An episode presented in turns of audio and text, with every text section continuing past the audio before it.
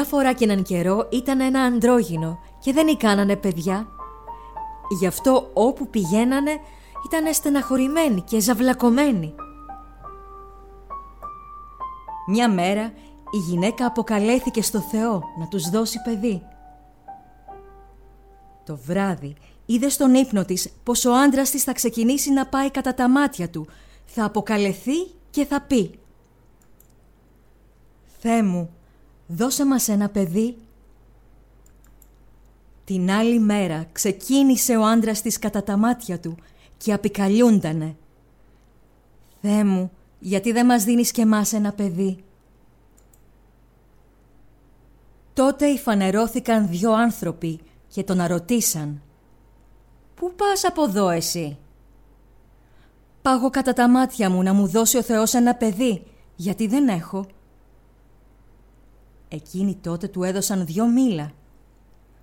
«Πάρε αυτά τα μήλα, να φας το ένα εσύ και το άλλο η γυναίκα σου και ό,τι ζητάς θα γίνει». Ο άντρας τους ευχαρίστησε και πήρε το δρόμο για το σπίτι του Μα ήταν μέσα στα βουνά και περπάτησε ώρες πολλές και πείνασε. Κύφαγε το ένα μήλο. Μετά δίψασε. Κύφαγε και τ' άλλο. Σαν γύρισε σπίτι, μήλα δεν είχε. Είπε στη γυναίκα του την ιστορία του, μα πριν προλάβει να την τελειώσει, είδανε πως το πόδι του είχε αρχίσει να φουσκώνει. Το άλλο πρωί ήταν ακόμα πιο φουσκωμένο και το βράδυ είχε πια ξεχυλώσει. Είδε και απόειδε ο άντρας, γυρνά και λέει «Γυναίκα, θα πάω πάλι σε εκείνα τα βουνά. Ίσως βρεθεί κανένας άνθρωπος να μου κάνει γιατρικό». Ξεκίνησε. Περπάτησε δρόμο πολύ και έφτασε στα βουνά. Εκεί ήταν ένας βάτος που τον λέγανε Μπαμπατσουνιά. Κι όπως ήταν κουρασμένος ο άντρας, παραπάτησε και έπεσε πάνω στον μπαμπατσουνιά. Και ο μπαμπατσουνιάς που είχε μεγάλα αγκάθια του σκίσε το πόδι του άντρα. Κάνει να δει το πόδι του και τι να δει. Από μέσα ήβγε ένα πανέμορφο κοριτσάκι. Ο άντρας έσκυψε, το πήρε στην αγκαλιά του, το τύλιξε με το σακάκι του και το πήγε στη γυναίκα του. Κι δοξάσαν το Θεό που τους έδωκε παιδί και το θρέφανε και το μεγαλώνανε μέχρι που έγινε μια όμορφη κοπέλα. Μια μέρα πήγε στα μέρη του στο Βασιλόπουλο να κάνει άβη. Πήγε δηλαδή να κυνηγήσει. Έτυχε και πέρασε έξω από το σπίτι τους και τους χτύπησε την πόρτα να πιει νερό. Σαν μπήκε, βλέπει την κοπέλα. «Μα θες το σπίτι φτωχικό» Μα η κοπέλα ήταν όμορφη και καλοσυνάτη και την αγάπησε αμέσως. Λέει τότε «Είδα το κορίτσι σας και το θέλω να το πάρω γυναίκα». «Αχ, Βασιλόπουλό μας, εμείς είμαστε φτωχοί άνθρωποι, εσύ Βασιλόπουλο. Μη μας κογιονάρεις». Αυτό του απάντησαν. «Δεν σας κογιονέρνω και σας το λέω με όλη μου την αλήθεια. Θέλω να το πάρω, να το σπουδάσω και να το κάνω γυναίκα μου. Ετοιμαστείτε να πάμε να ψουνίσουμε και να ετοιμάσουμε το γάμο με τα πολλά εσυμφωνήσανε. Πήγανε, υψουνήσανε, τιμάσανε το γάμο, έγινε ο γάμος. Μετά το βασιλόπουλο πήρε την ύφη και πήγανε στο παλάτι. Σαν την είδε η μάνα του η βασίλισσα κοκκίνησε από το κακό της. Δεν την ήθελε. Μα τι να κάνει που ο γιος της την αγαπούσε; Δεν του είπε τίποτα. Μετά από λίγες μέρες Ήρθε μήνυμα να πάει στον πόλεμο το Βασιλόπουλο. Ευάρινε. Ισκεπτούντανε τη γυναίκα του γιατί περίμενε παιδί. Τον είδε η μητέρα του συλλογισμένο και τον ρώτησε. «Τι έχεις και συλλογίζεσαι, γέ μου»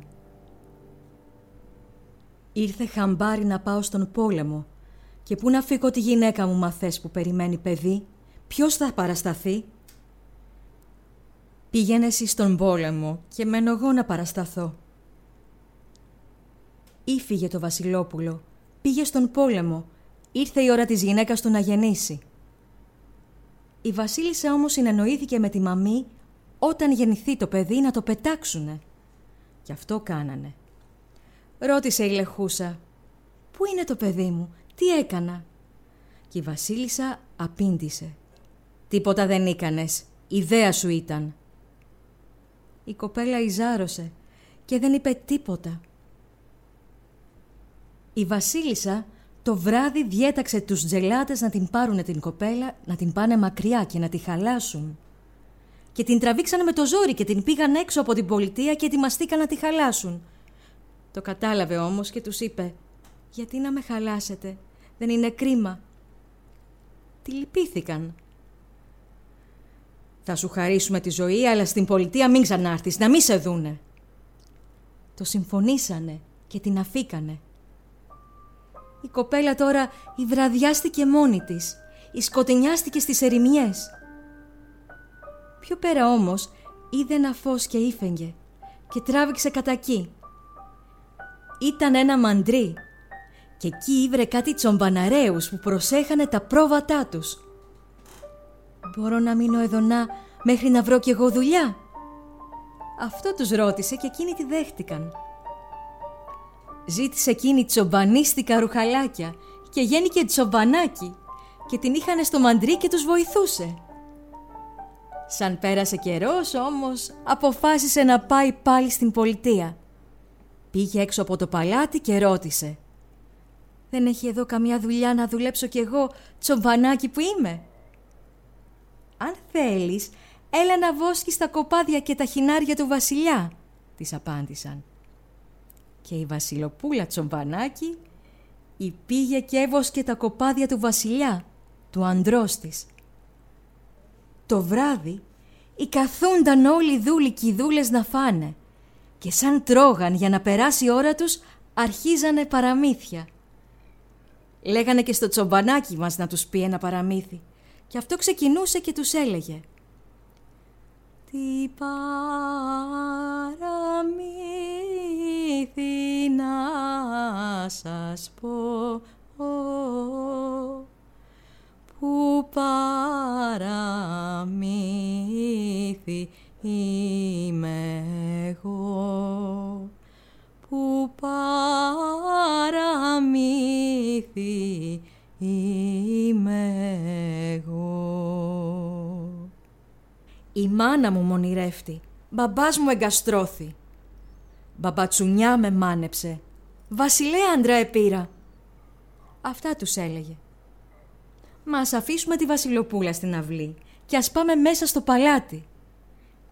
Εκεί, όταν το βασιλόπουλο γύρισε από τον πόλεμο και πήγε να δει τη γυναίκα του, η μάνα του έκανε ότι είναι η γυναίκα του. Την κοιτάζει και της λέει «Εσύ είσαι η μάνα μου, Γυρνά εκείνη και λέει με πονεμένη φωνή «Όχι, είμαι η γυναίκα σου, μα η κακογέννησα και έγινα έτσι. Η μάνα σου δεν ζει πια». Λέγε, λέγε, τον έκανε και το πίστεψε. Η στεναχώρια του που έχασε το παιδί ήταν μεγάλη και όλο περπατούσε στον κήπο και την αυλή του παλατιού λυπημένο το βασιλόπουλο. Ένα βράδυ πέρασε από εκεί που τρώγανε οι δούλοι και λέγανε τα παραμύθια κοντοστάθηκε και αφεγκρίστηκε. Τι παραμύθι να σας πω που παραμύθι είμαι